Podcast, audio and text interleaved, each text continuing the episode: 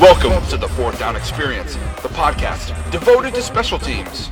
Your host of the Fourth Down Experience, former pro free agent, nine year professional kicking coach out of the Midwest, Coach Chris Hughesby. Alongside Coach Chris Hughesby is a former two time Arena Bowl champ, nine year pro kicking coach, repping the South, Coach Brian Jackson.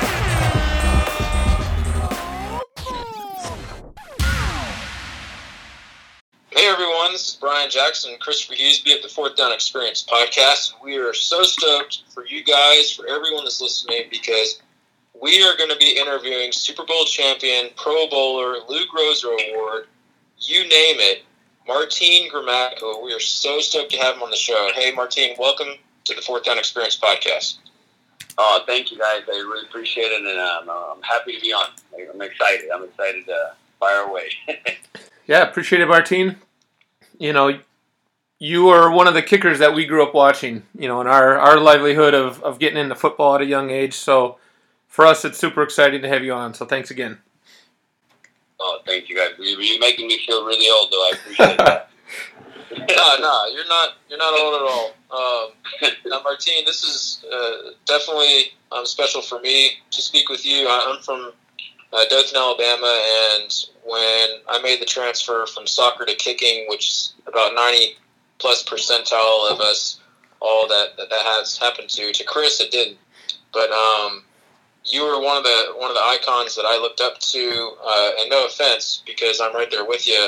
Uh, when I saw um, that you were more of a shorter statured kicker, that made me feel uh, confident that I had a chance to play at the college level and maybe even play at the level after that. And so I, I appreciate and thank you for just being that role model. And, you know, obviously you and Vinatieri were the guys that, that I like to model my form and, and just be able to say, like, hey, if you know, five eight guy and a, and a five eleven guy are able to, to, to do this, you know, I think I can do this too. So I really appreciate you. well, I, well, I hope you uh, you copied uh, Adam more than me. That way you could play a little longer. But You know, I, I, I, go ahead.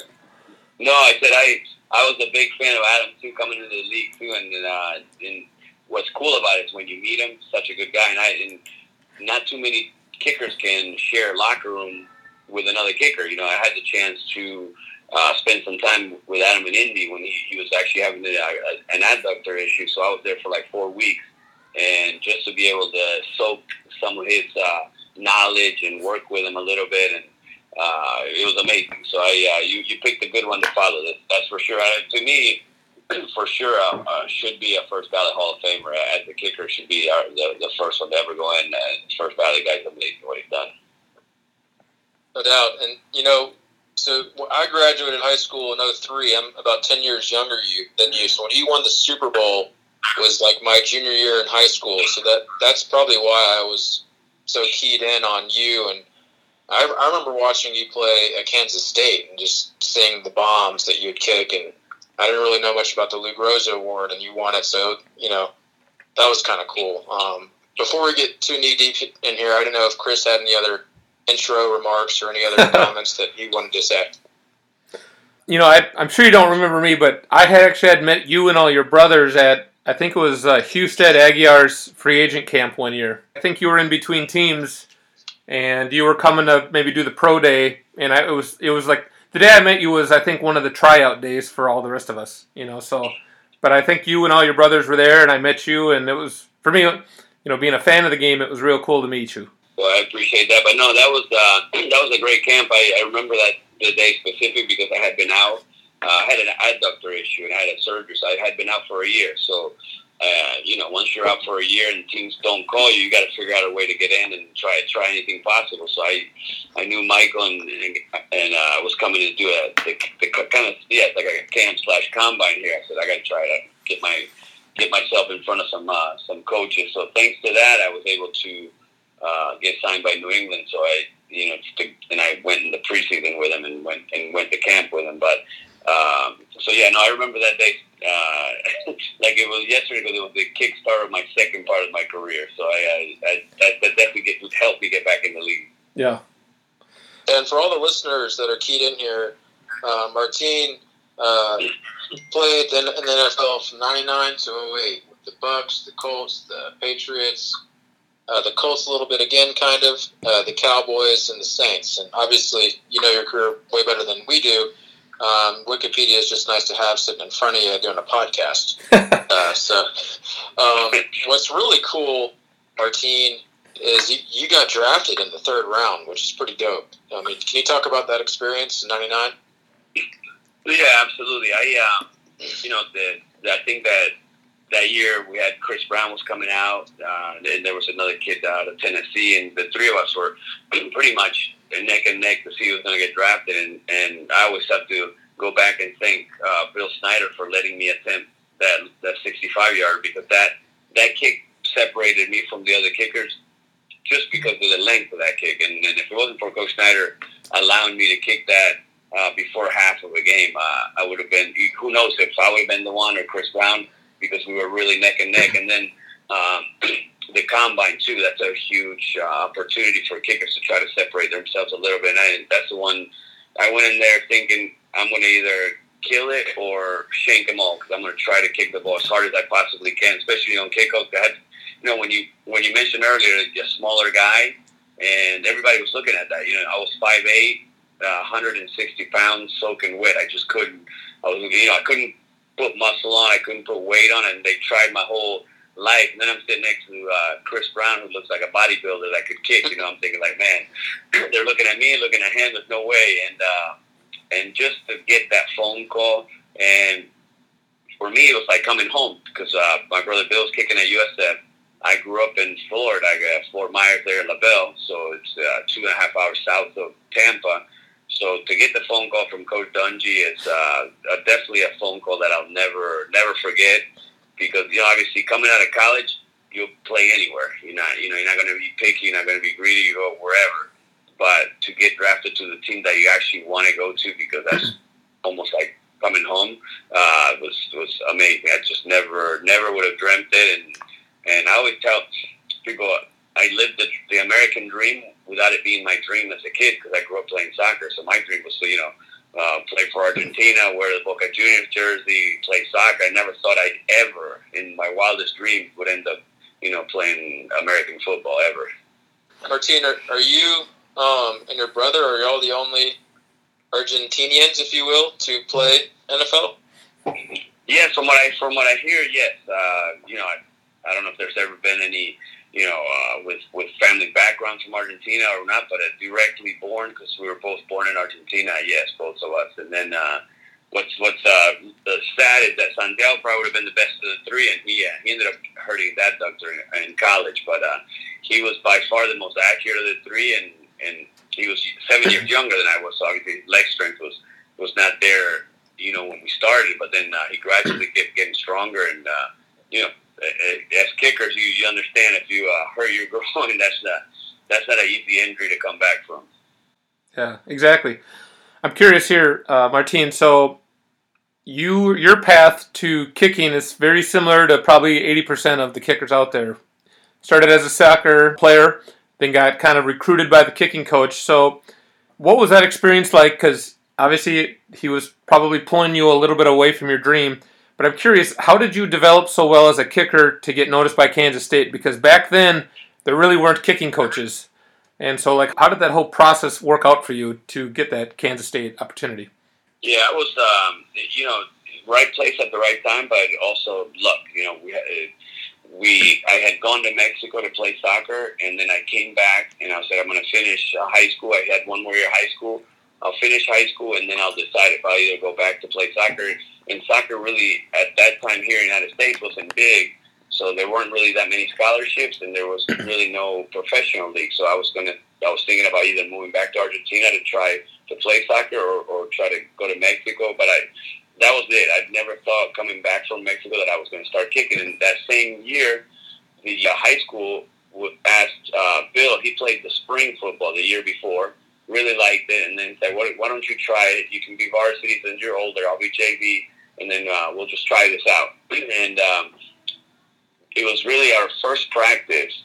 Uh, the coach came over. We had a restaurant, and just came home and said, "Look, this kid's going to be awesome. He's going to go to college. He's going to be the pros. There's no question." And looking back, we really weren't that good, but the kicker prior to us was a lineman that kicked straight on. So if the ball was anywhere near the goal, they were happy. So now you have two guys that kick soccer style. They thought we were the, the best thing that ever happened to football. Which, when I watched some of the videos of us starting to kick, I said we were horrible, but uh, a lot better than than lineman, obviously. And um, and we I was the first to uh, ever go Division One out of our school. So my, our, our high school coach had no idea how to help us get recruited, how to. Uh, so I made a bunch of videos, uh, highlight reels, tapes. Back back then it was VHS, mm-hmm. and I started sending them out. And for some reason, I kicked for a guy in Naples, Florida. It's a little bit bigger town than where we grew up, and he was a very good friend of uh, Jim Leavitt, who was the uh, co-defensive coordinator at Kansas State their kicker in the spring had had a really bad game, so he went out and started looking for a kicker because he wanted somebody really just to kick off because he was a defensive guy, so he needed kickoffs. And I kicked really good for this guy in Naples. He calls him up. I take my recruiting visit to Kansas State, which was a, a recruiting visit slash, slash a tryout. You know, they're like, hey, bring your cleats and uh, go out with a kicker and punter. Just go have a good time and go kick some balls. And you know, but it, legally they can't really try you out, but I'm sure they had some cameras out there. And uh, I flew home with a scholarship in my hand, and uh, the next day I signed it and sent it back. And it was, uh, yeah, it was by luck that I kicked for this guy in Naples. If not, uh, Jim Leavitt would have never found me because he would drive through our town from Fort Myers to Immokalee or Clewiston to go recruit. You know, that's where the really good athletes are out of Florida come out. You know, the the, the top positions. So he would pass through our town to go recruit. So he never knew we had a high school team in in, in LaBelle. So uh, so yeah, like I said, it was uh, by accident. well, this, this is interesting because, um, and I'm curious because obviously tomorrow is signing day. We're recording this pod, podcast the, the night before signing day. Um, you know, do you by chance remember which month you uh, you got that scholarship? Oh no, I know for a fact that it was very late. I uh, I took my recruiting visit in June, which Manhattan, Kansas, in June is beautiful. It's nice and hot, sunny. You know, it, it reminded me of uh, Florida in, in the summertime. Basically, it was very hot, and I didn't realize how cold it was going to get in the wintertime. But I, I found out quickly that the uh, the weather in Manhattan changed. But yeah, no, I was a I was a really late sign uh, because uh, you know the the only other offers I had were to walk on places and then I wanted to stay in Florida, but every Florida school had really good kickers at the time, so they weren't looking to scholarship anybody. Um, I had gotten a scholarship offer from Notre Dame, which I had already filled out all the paperwork to accept it before I talked to Kansas State. And then uh, I figured I'd slunk out of Notre Dame, so I said I'll, I'll go to Kansas State. So, so uh, wow, and, uh, my it, schooling wasn't my favorite thing to do, so I said, let me just go to. And you know, being a soccer player, I didn't know the tradition. So to me, go to Kansas State or go to Notre Dame, I just wanted to go where I felt like I was going to be more comfortable. I had no idea the tradition of what Notre Dame and what the school meant. I just knew it was a hard school academically, but I didn't know the football tradition because I really wasn't a football fan before I started kicking. Right. And then next thing you know, you're nicknamed Automatica. yeah, well, yeah, it, was, it wasn't easy. I, you know, they, they tell you how you're going to be our kicker. I get there and I'm fifth in the depth chart. You know, they uh, they put every kicker that was there uh, ahead of you. So I'm thinking like, man, there's no way I'm going to be here in Manhattan, Kansas, away from home and not play. So it, it took a while to uh, took a while, but I ended up uh, starting as a true freshman, which was great because I didn't want to go to Manhattan and uh, not play. So uh, so yeah, it was uh, in my first two years. You know, were not the best. I was seven or nine and eight of ten, and then two days before uh, our junior year, I tear my ACL. We're doing a conditioning. My cleats get caught in the uh, turf because that, the old that was the old AstroTurf back then, kind of like a carpet. So it was really yep. not the best to wear cleats. But I had, you know, obviously my kicking shoe. I turned, tear my ACL, and then after that, my junior and senior year was the uh, my junior year was, you know, the best year career wise percentage. I was 19 or 20 and, and kicked a few, uh, a couple 55 yards, which I, I owe it all to the ACL tear because I had never really worked out hard before that. You know, soccer players, you just play. You stretch, you warm up, and you play. So now with the therapy and all the um, the rehab I had to do for for my knee, uh, I just became a lot stronger, and, and, and that helped me be become more accurate as well. So. Uh, so obviously, the injury that I thought was going to end my career was a blessing, you know, at the end of the day because of all the hard work that it took to get back were you able to punt too, Martin? You know, you know, shorter kickers don't surprise you. You know, I was just curious. were you also a punter? I was horrible at punting. It was the good thing, uh, uh, we had a our, our fullback was the punter on the team, and he, he could hit it hard. So I never really attempted it. I mean, I tried a few times. I messed around a little bit in practice, but uh, both my brothers, Santiago and Bill, were actually really decent punters. They actually punted and kicked in high school. Uh, since we had a guy that's a senior and he had been punting as a fullback as well. Um, so I never really messed with it, but I could never get the hang of it, and could I didn't have the flexibility. I wasn't I wasn't the most flexible kicker. I was really uh, really tight. So uh, so punting was not. I could I did a uh, I did a field goal punt once in a game. And that was it. So after, after that, I said I'll retire the, the punting uh, shoe. I, I one inside the twenty, I'm good to go.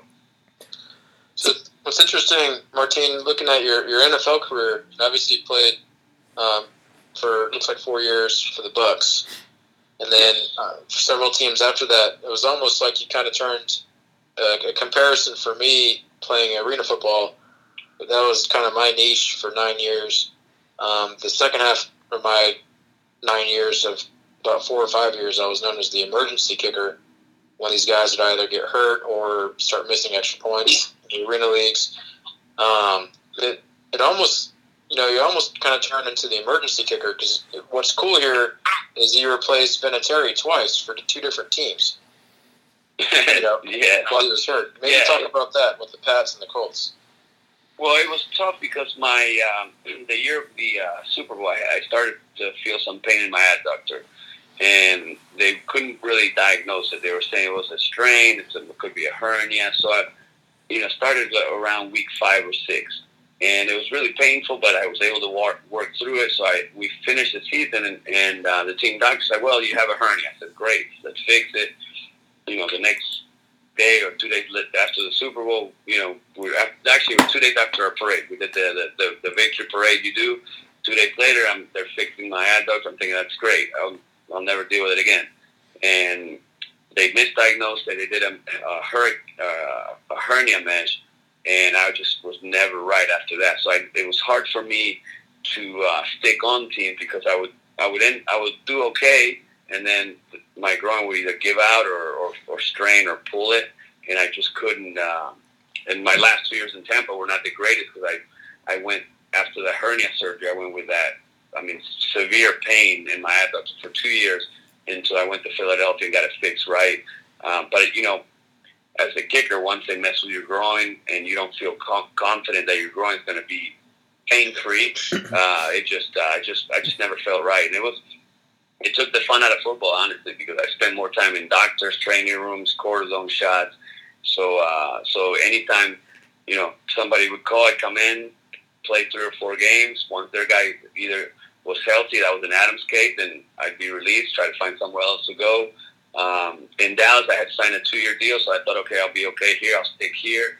And then they they draft Nick Folk, and I really, um, you know, the, the coach there, uh, Wade Phillips, just never, I never had a chance. I mean, I could just tell that. You know, you could tell when the coach doesn't like you or wants to bring in his own guy. So, um, so that didn't work out either. Uh, New Orleans was the first place where I really felt, besides Tampa, obviously, that I felt at home. I felt like they really wanted me there.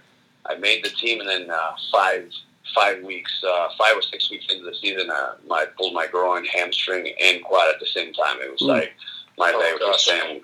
I think my leg said that's enough. So that's uh, that's 2008. That's when I retired. So yeah, it's uh, it's not fun being the emergency kicker because a lot of times you're you're out of a job and you have to be ready for when you get that call. So it's hard to go from you know winning a Super Bowl, being in, a, in an NFL team and now you're practicing and you're kicking in a uh, in a park by yourself. Just to you know that's not not the easiest thing to do, but you know you had to do it just to stay in shape because you don't you didn't want to get that phone call and then not be ready. So uh, so yeah, the last few years were not what I would consider fun because of all the injuries and the pain, you know. But uh, the first four and obviously winning the Super Bowl and all that, that was uh, amazing. That was definitely a lot of fun.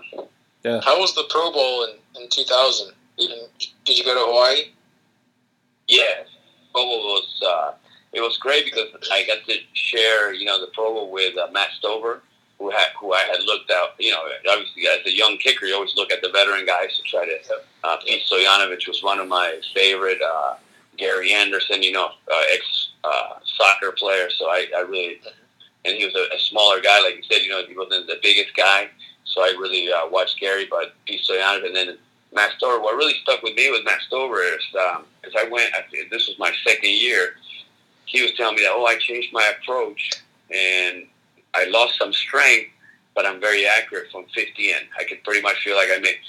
And as a young kicker, I'm thinking like this guy's out of his mind. I want to kick 60 yards. I want to kick 65. I would never change my approach to be more accurate, but not as far. You know, that's the mentality of a young kicker, and that's probably why I ended up hurting my groin and not not lasting as long as some of these guys that figured, well, I may not be kicking 60 yards, but I can swing a little smoother and make everything else. So that was uh, that's something that stuck with me, and I wish I uh, I wish I'd have taken his advice as a young kicker. But when you're young, you think you're invincible. You know that's uh, that's the problem. But uh, but Matt Stover was awesome to share that week with and, and learn and, and, and, and pick his brain all week. Well, speaking of that, uh, that's actually a real good opportunity here for the younger kickers. You know, what advice do you have for those kickers who just want to go out and kick 50, 55 yarders all day?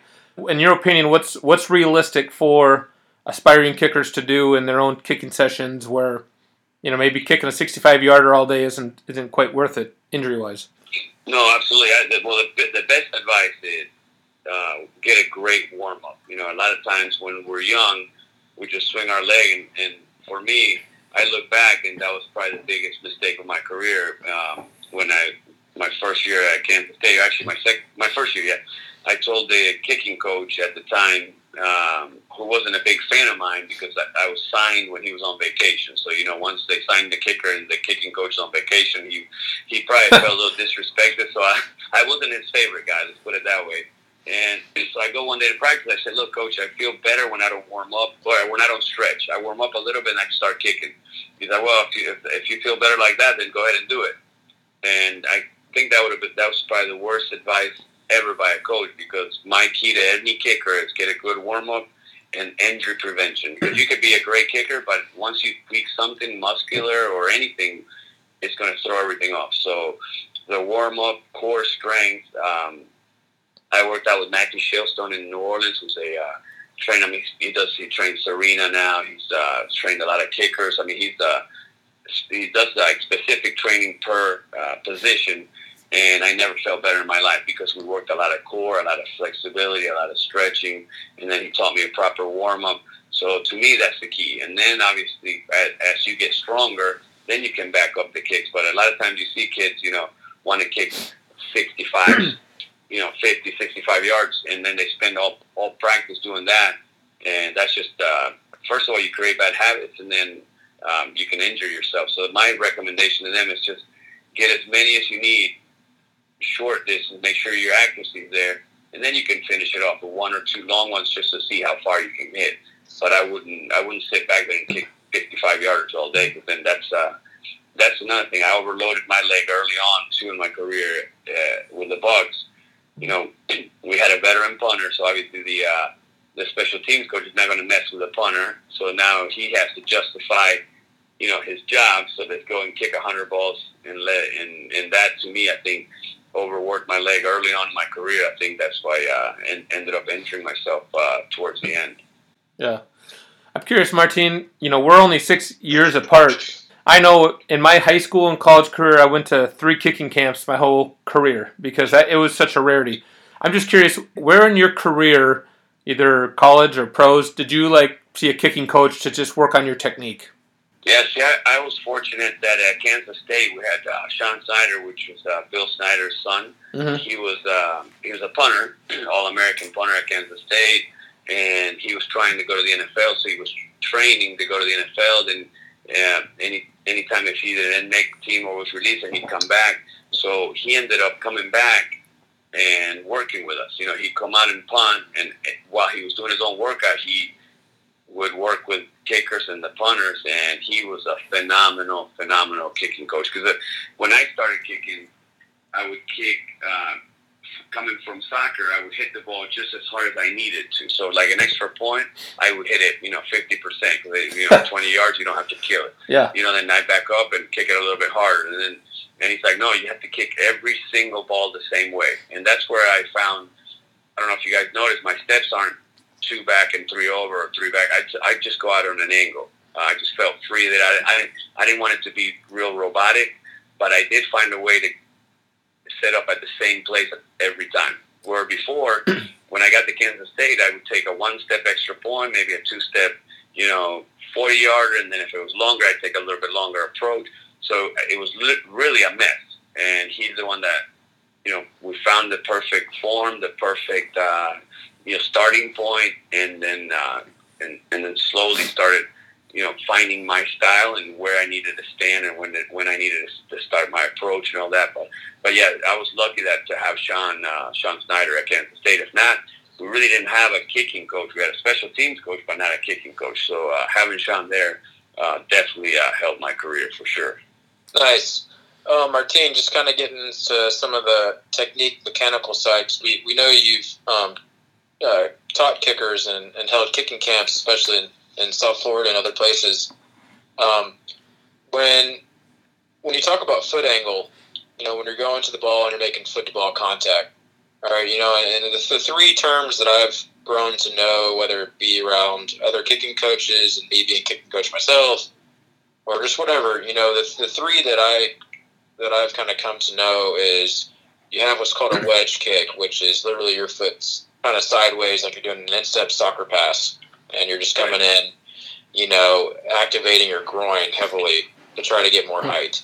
All right, and then you have um, kind of an in betweener where your foot's a little bit flat, but but kind of turned, and that's kind of called a hybrid wedge, where you're you're still trying to activate a little bit of the quad, but you're still wanting to get the height.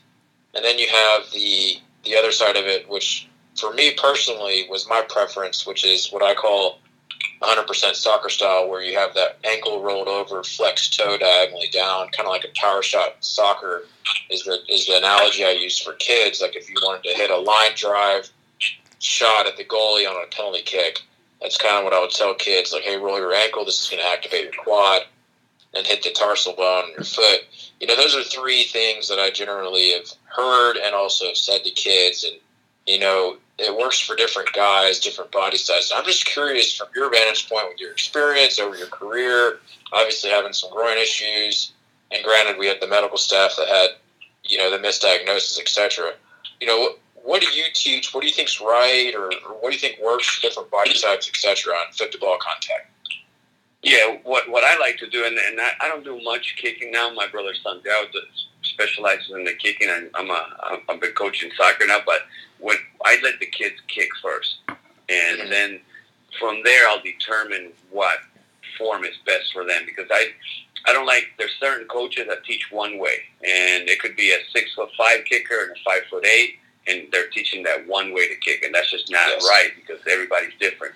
So what I like to do is the first session I just let them go kick and to show me what if they're if they if they are somewhat experienced, if it's their first day kicking, then obviously you got to show them everything. But if they're like, well, I've been kicking, but I need some help, so then just kick, and then from there you you determine. I think the the bigger, stronger kids can get away with a wedge kick.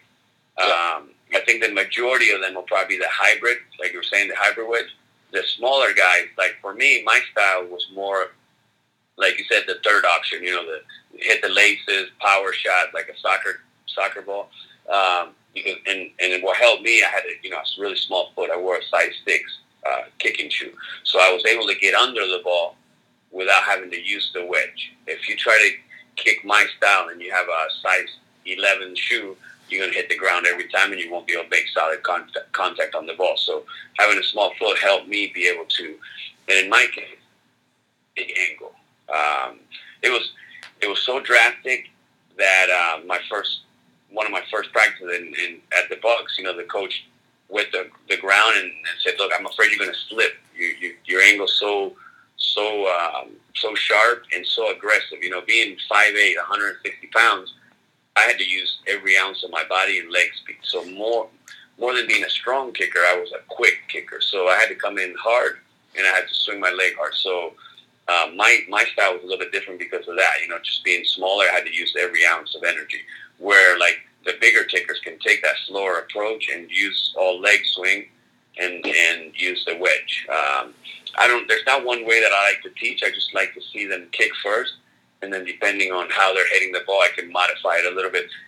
Uh, the biggest thing is making sure they're wearing the right shoe. A lot of these kids are wearing the shoe. The cleats are too big, and they're they're you know they're they're like a wedge shot in golf. You know they're chipping grass everywhere. So that's the biggest thing: adjusting their shoes right. And it, it even goes further on that too, Martine. I'm so glad you brought that up. I mean, it, I remember when the Ronaldo, and when I say Ronaldo, I'm talking about Brazil Ronaldo. right, the R9. When, you know, and, and nothing against Cristiano Ronaldo, but Brazil R9. When that when that Nike Mercurial silver, blue, yellow cleat came out, uh, and that was when you were in the NFL. Um, that's the cleat that I got in high school, and that's when I was just ripping 68, 70 yard touchbacks as a sophomore, you know, in 2000.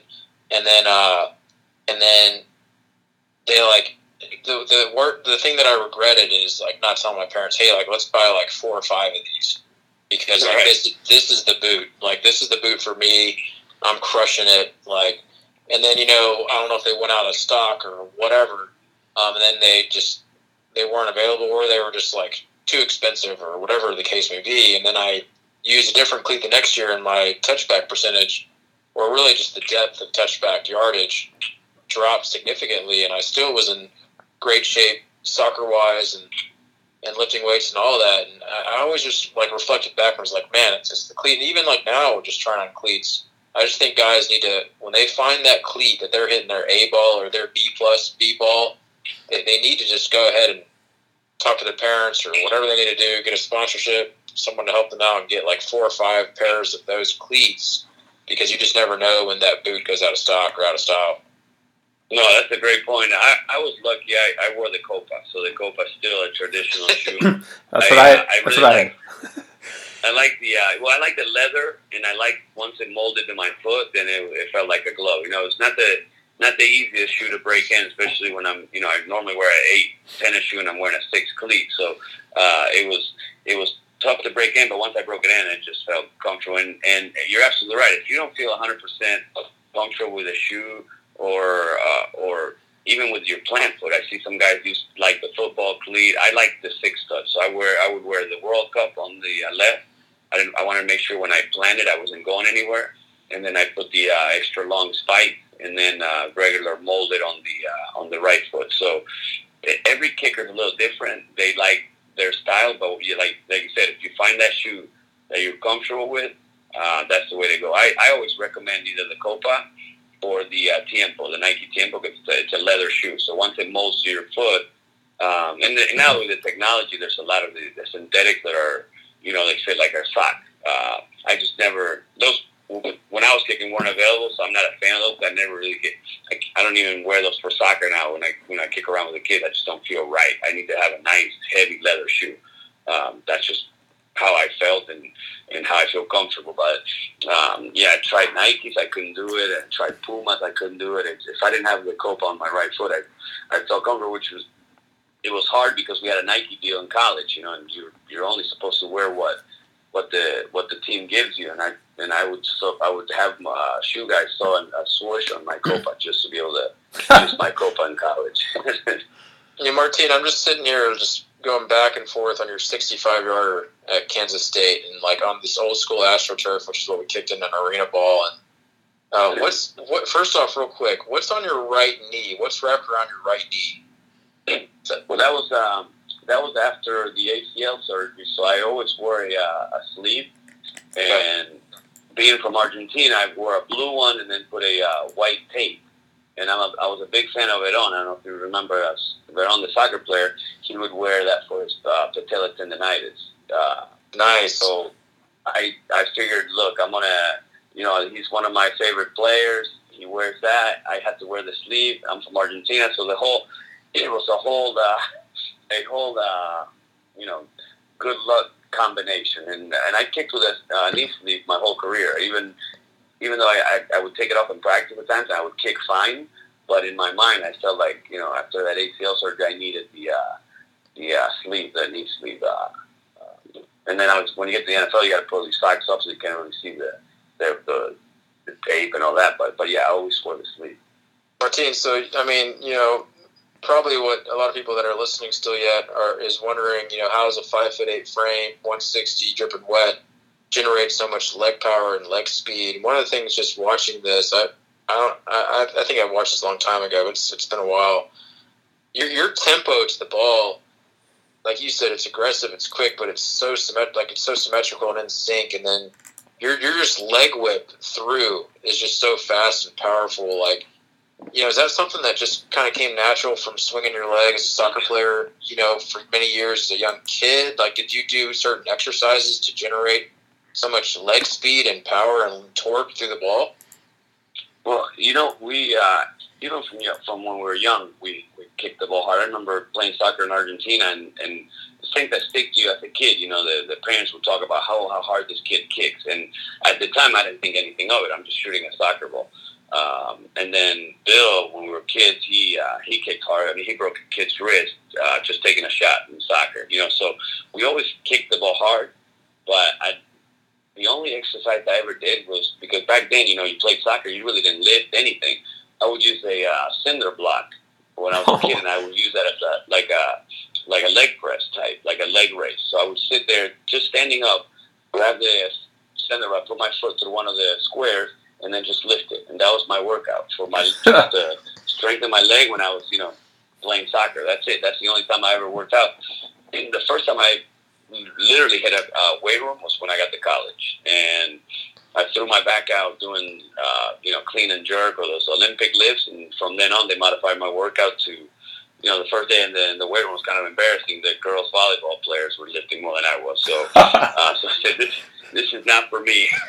so, uh, so yeah, so I, I think it was just natural. And, and like I was saying, you know, I was so light and small that I had to use that leg speed. So I, I used a lot of momentum, you know. Um, my, my approach was very fast. When you're looking at the ball and you're going to make contact, uh, where are you aiming at on, on the ball? You know, like if, if you were telling a young kicker, hey, this is where you want to make tarsal contact, tar- tarsal bone foot to ball contact, which part of the ball are you telling them to kick at? Yeah, well, if you're looking at the, the college balls, it's uh, you, you see where they have the the, the the laces, and then you have the white uh, the white part on the laces side. I tell them a little bit on the other side, right right under that. Um, and for me, it was it was easy because my foot being small, if I as long as I drag my foot and I don't catch, then that's perfect uh, sweet spot. You know, so I didn't. So some guys, you know, they they don't they barely even hit the ground. They have to lift their leg up a little with their foot up, or they have to drag it more because they have bigger foot. So in my case, I was able to drag my toe perfectly on the ground, and that was that would be the sweet spot. Um, and and you know, some guys even mark it like uh, you know the little saliva, the spit, you know, you put you mark it for a kickoff so that way you can visualize where the sweet spot is. I, I make kids do that on the kickoff so that way they can see it. And sometimes even on field goals until they get that rhythm and they figure out where the sweet spot is.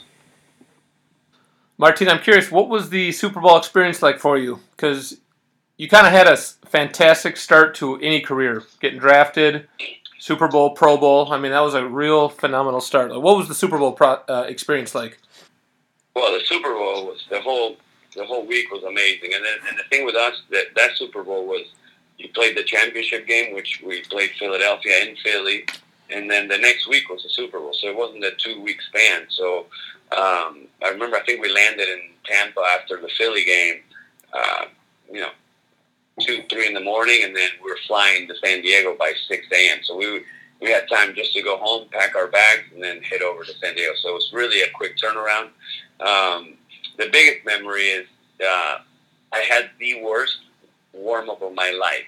I couldn't hit a thing, and I, and I and it's I mean it's obvious that it was nerves, but it got to the point where the special teams came up, coach came up to me, uh, Rich Bisaccia, and he's like, "Hey, are we gonna have to go for two all game?" Like he was trying to make me snap out of it, or maybe he was crapping his pants too because I couldn't make a kick, and I and I just kept telling myself this cannot be happening. There's no way today's the day that I can't make a kick. I got to snap out of it.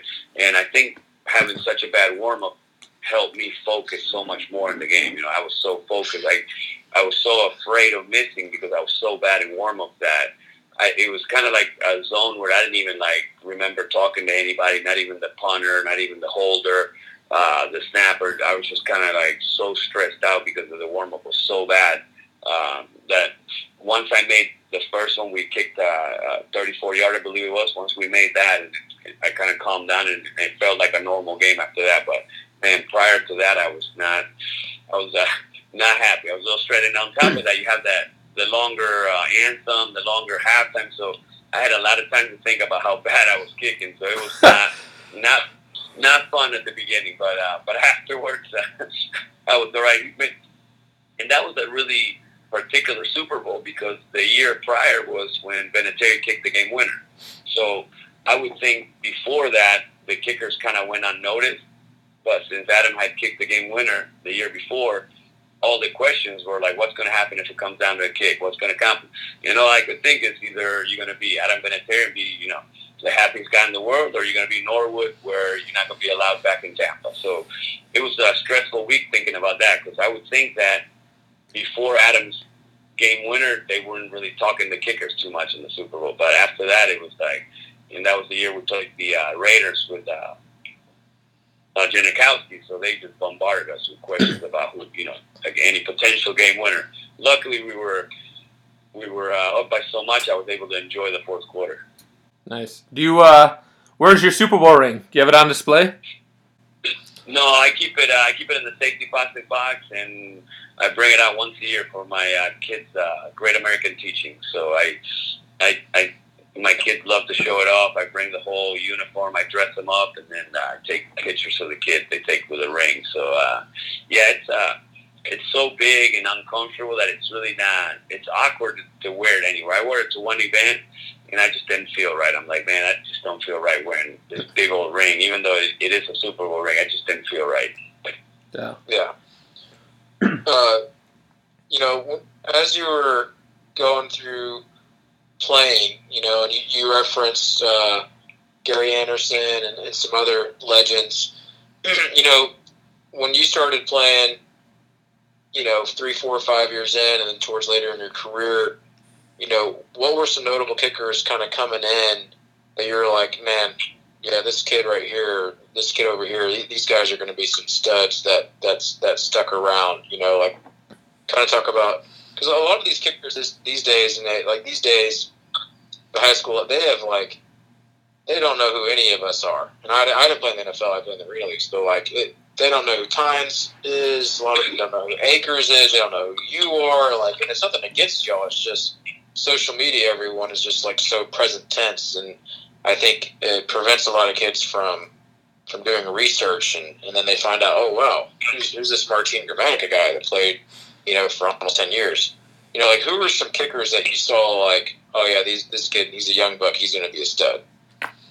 Well, definitely um, Nick Folk. When I was in Dallas, they drafted him, and he was a sixty some percent kicker in high school, um, college, and then all of a sudden, you know, doesn't make a miss a kick. Uh, in camp. I mean, he literally did not miss one kick. I had the best camp of my life. I only missed two, but you know, obviously when he missed a zero, and uh, I didn't feel like I had a good chance there. Then uh, uh, Gostkowski, I mean, with a with with a you know with uh, uh, New England, he came in. He was wearing a, a, a receiver shoe to kick, so I think I, I helped his career out by saying, look, you should wear a kicking shoe. And I didn't tell him that because I was competing against him, but he noticed that I wore a kicking shoe. So he switched over to uh, the Nike Tiempo. So I think that, that might have uh, had a good, because uh, he was he was not great at the beginning, but he had a huge leg. Um, and I know uh, the one guy that, that was I was impressed with his leg strength, um, Rob Bironas, and rest in peace. I know he's, he passed away, but he I remember he came to Tampa. He was an arena guy, and I remember I'm warming up and I see balls flying over my head, like literally flying like rockets. I'm thinking like, what the heck's going on? I turn around, he's warming up from 60 and easily clearing the bar. And, and but he was so nervous at practice. He was throwing up. He was one of the guys that you think he's got huge potential, but he's got to get his head right. And then once he got, you know, in rhythm and, and uh, he played for the Titans for a few years. They had a phenomenal, I think, believe I kicked either 60 or 61 yarder in the game. He had a great career. Uh, I was impressed uh, watching him kick live how strong his leg was. You know, speaking on that, like when we played, I played arena when I started was in was in 08. and uh, man, for like three or four years there, there was like this stigma of like if you go arena, you might as well just count yourself out for NFL. Like I, we didn't know what the deal was. You know, then when Bironas, you know, showed it, it was like, oh, thank God, we finally got someone arena, arena wise to go in and do well.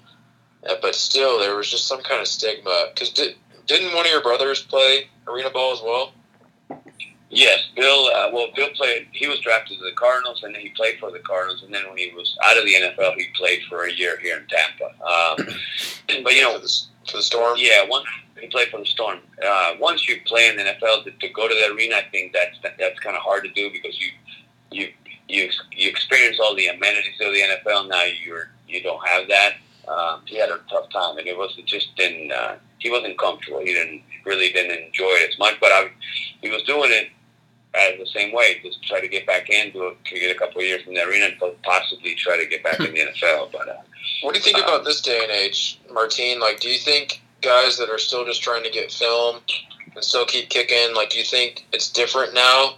You know, I just saw Ernesto Lacayo, who's who's 33, and he it was kind of cool because he said he looked up to me as marina kicker, and we're almost the same age practically. And he just signed with the XFL after playing nine years of arena football. Like, do you think it's different now? You know, if guys want to try the arena indoor football league route, they still can have a chance to make it to the NFL. Well, yeah, especially with the XFL now. The XFL, I think, is going to give guys another uh, chance and, and even probably a better chance than, than arena because now it's the same environment. You're outside, you're same goalpost, same distance, and so if you can do it there, then the NFL may look at you.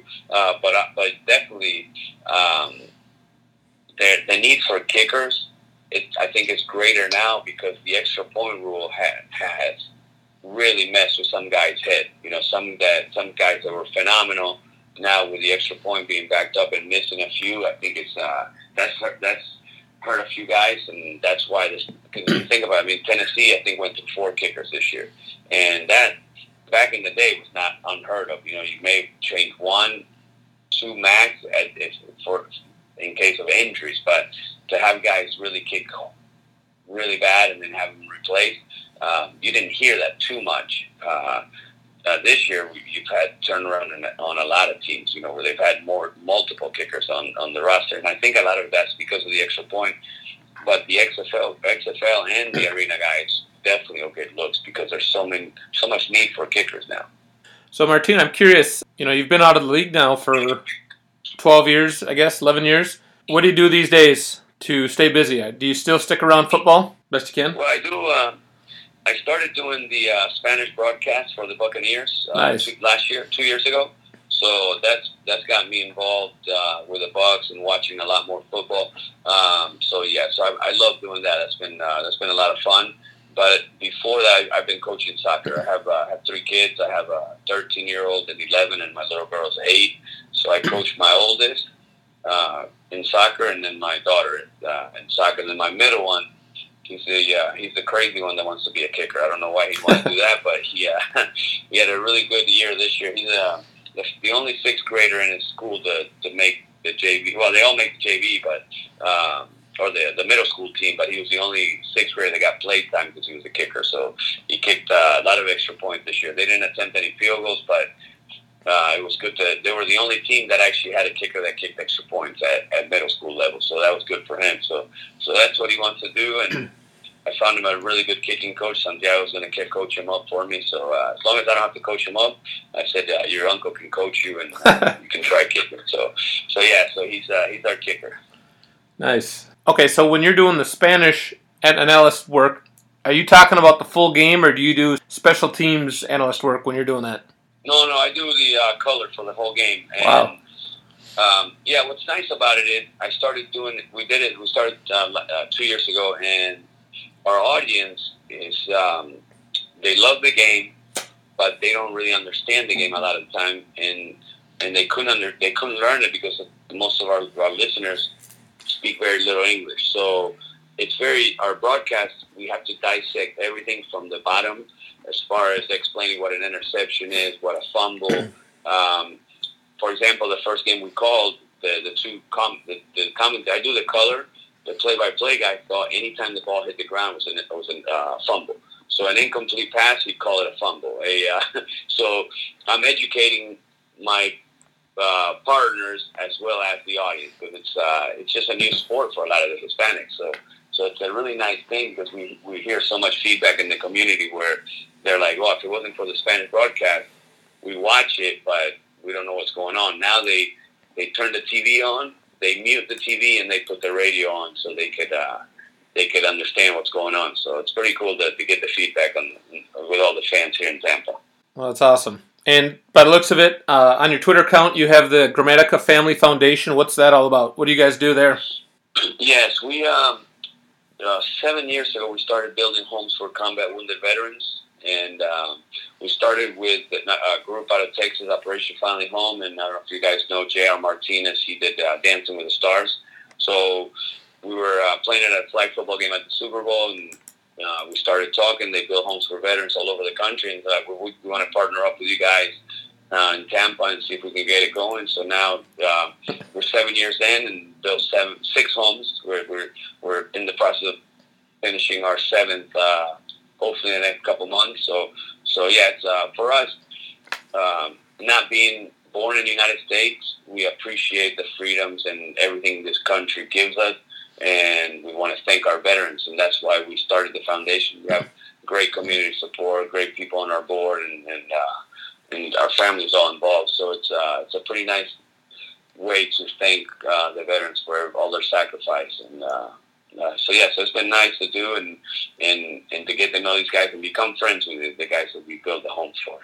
Oh, that's incredible. And for people who are listening, if you do have interest in donating to what they do, we will put the Gramatica Family Foundation.org uh, website in the show notes. Mart- Appreciate that, guys. Thanks. For sure. And Martin, as we get close to the end here, we have some, some fun fan questions for you. All right. So, All right. over the course of your career, who have been some of your favorite coaches that you've had in your in your career, college or NFL?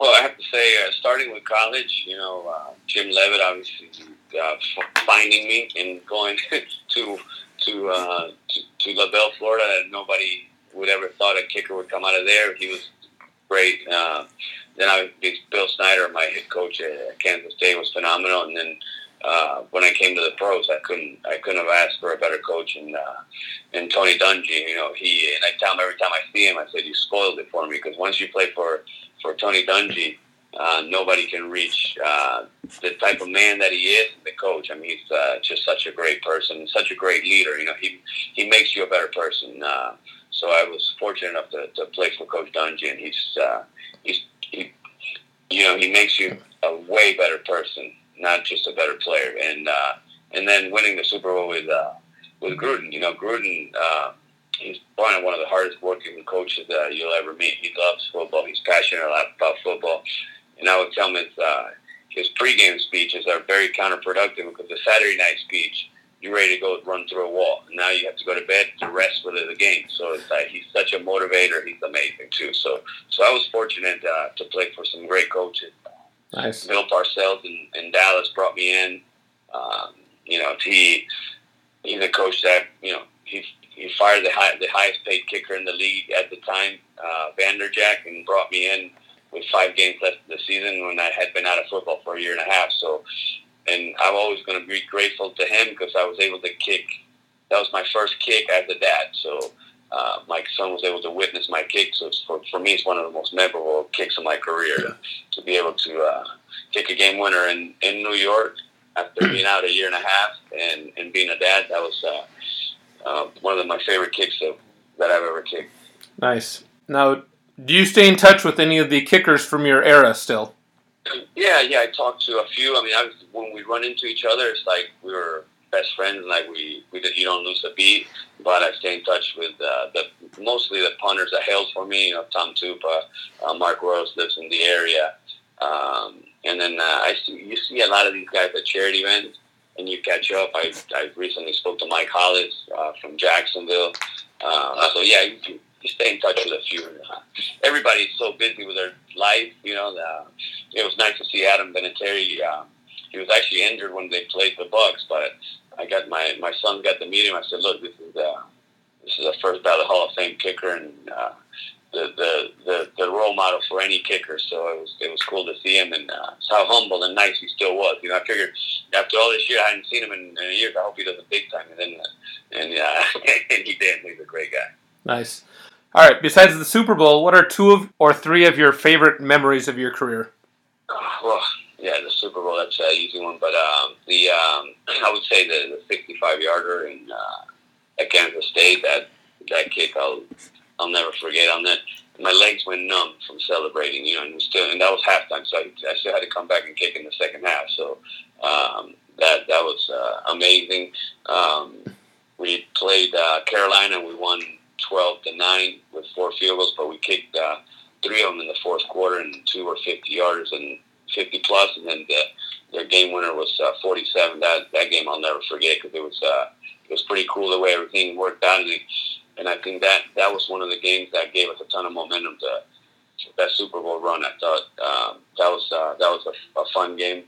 Um, and then, like I said, the game winner when, when I was in Dallas after being out for so long and uh, to kick a 47 yarder uh, in New York uh, to put us uh, on top of the division. I had no idea the rivalry, the Giants and the Cowboys. I mean, how big it was because I, you know, I'm, I'm I'm in Tampa. Our, our rivals were Green Bay and Chicago at first, then we changed divisions. Now we're playing New Orleans and in Carolina, and now all of a sudden I'm I'm kicking, you know, in in um, Giant Stadium trying to trying to beat the Giants. So uh, that kick I'll never forget because, like I said, my uh, my son was watching that on TV, and uh, I'll remember that one forever. Well, perfect. Well, that parlays us into our capstone question here. Over your career, what are the your five favorite stadiums that you've ever played in? Well, favorite, I have to say uh, the Buccaneer Stadium. That's the one that I have the most uh, wonderful memories, and uh, our fans are phenomenal here in Tampa. Um, and then any any dome stadium, I, I liked uh, kicking in Detroit. Uh, for some reason, I had really good success there. Uh, New Orleans uh, in the dome. Um, and then uh, my rookie year, we went to Lambeau Field, even though not the easiest to kick in, and I and I missed a big kick there, but uh, to be able to play there, I believe it was uh, my rookie year. Either it was either Sunday night or Monday night, and I remember like it was yesterday. You know, it was uh, a little cold, a little wet, but uh, but it was just so awesome to say, look, I'm playing the Lambeau Field, and then uh, and then Soldier Field. That was uh, that was pretty cool to play in that too. Awesome. Nice. Well, that's that, those are some interesting ones. We, you know, the our most popular one we've probably heard is the Texans, Houston Texans Stadium, um, and then the old the old San Diego Chargers Stadium. Did you have a chance to play any? I think Qualcomm. Did you ever play in that? Well, that's that stadium. I should have mentioned that one. Number one, we won the Super Bowl there, so I should have said that one. But no, you're good. I wasn't a big fan of the West Coast, you know, because I I uh, I was a bit a routine guy, and when they, they they throw that time change, I was and I didn't like the flight. So anytime we had a long flight, I would stress out. So uh, Yeah. so I like the uh, I like to stay close. But uh, but yeah, then you had Dallas was a fun stadium to play in. I mean, I, I was fortunate enough to play in every stadium except Buffalo and uh, and Pittsburgh. Uh, so cool. uh, Okay, every other cool. stadium I had a chance to play. Not not not some of the new ones now, but. But uh, from our era, I played in every stadium, but those, those two. So Well, at least I got one up on you, Martina. Um, my true freshman year at Ball State, we played at Pittsburgh in Steeler Stadium. Oh wow, nice, nice. That, did you uh, did you kick in that end zone that nobody can make kicks? Is it that hard? So yeah, so when I was warming up fifty yarders, kicking that way, it just looks like a mile. It looks like you're kicking, like you're trying to kick a kickoff seventy yards. Wow. I don't, I don't know if it's the the perception or what, but for some reason, and the grass was immaculate. We went there in September, so it was warm and uh, it was the grass was just perfect. Um, but I could see why you know kickers would talk about why it was the toughest place to kick at. Then next thing you know, you have Justin Tucker and, and all these cats that, that don't you know it doesn't bother them they kick you know, sixty yard field goals and and all that. But there's a there's actually a kicker out of Pitt, uh, uh, drawing a blank on his name, but that's doing really well there. That's playing, you know, um, that is kicked well at that stadium. But that's awesome, Martin. Uh, man, we've really enjoyed this this uh, this talk, and we we glad you took you were able to take an hour of your time away from your family to speak with us. We really appreciate that, and this has really just been a, a dream of ours to speak with you. You're you know a guy that we looked up to growing up in the kicking industry. So maybe maybe one day soon we can come down to, to South Florida and, and run a kicking camp with you. You know, maybe the brothers. Absolutely, man. If you guys are ever in Tampa, let me know. We'll have, we'll have a good time here. And uh, no, it's, always uh, my pleasure. I really enjoyed it, and it's always uh, it's always fun talking to kickers that uh, and that understand what we go through. You know, not too many people understand uh, the uh, the stress that, that we go through. So it's always cool to, to chat with guys that do. So uh, no, it's my pleasure, and I'm glad uh, uh, glad you guys had me on. I enjoyed it. Yeah, appreciate it, Martine. And uh, yeah, let's definitely stay in touch. And I'm sure Brian and I will be in Florida soon, so we'll definitely hit you up. Absolutely, man. Let me know. I'll be I'll be around, guys. Uh, great talking to you. Yep. All right, thanks, Let, Martin. let me know. Uh, let me know when it comes out. That way, uh, we'll, we'll we'll promote it here too. Let's do it. Absolutely. All right. Thanks, All right, Martine. guys. Good night, man. Thank you, guys. You too. Yeah. Take care. Bye. Bye bye. All right, Martin Gramatica. Man, what a special treat for all of us being able to hear on the Fourth Down Experience podcast. Just another legend, guys. Like if if you guys just did more research on kickers and punters, like, and I'm sure I didn't do enough when I was coming through too. But Martin, he he's you know he's one of the guys that sometimes gets kind of forgot when you're talking about some of these other other legends. But he was a stud, man. You guys need to YouTube Martin Gramatica. 65 yard field goal, Kansas State. I mean, this guy, short stature, just like me, a little skinnier than me, just extreme leg whip. And you guys just need to check him out. He had a phenomenal career, nine years, Pro Bowl, Super Bowl winner. Um, and it was just so special to get to talk to him, Chris. Yeah, I totally agree with what you said. You know, just listening to some of his stories going through college made me reflect a lot about my experiences. And, you know, I didn't really pay attention to kickers too much until really either my senior year of high school or even part of college. But the Gramatica name, you know, it's like Madonna. You know, like like uh, that era, you just hear that name, you just know he was a great kicker. It was a name that you remember from those days of football. So, you know, that was real cool. And, uh, you know, a thrill to have him on. Yeah, absolutely. All right, guys. Well, thanks again for listening. You know, hopefully you guys are enjoying these. Uh, if you can, share the interviews with your friends. You know, these are fun stories, fun teach- teachable moments, and you know, thanks again for all your continued support. Thanks, guys. Yep. Later. Thank you for listening to the Fourth Down Experience. Be sure to subscribe on iTunes. Follow us on Facebook, Twitter, and Instagram at Fourth Down Experience.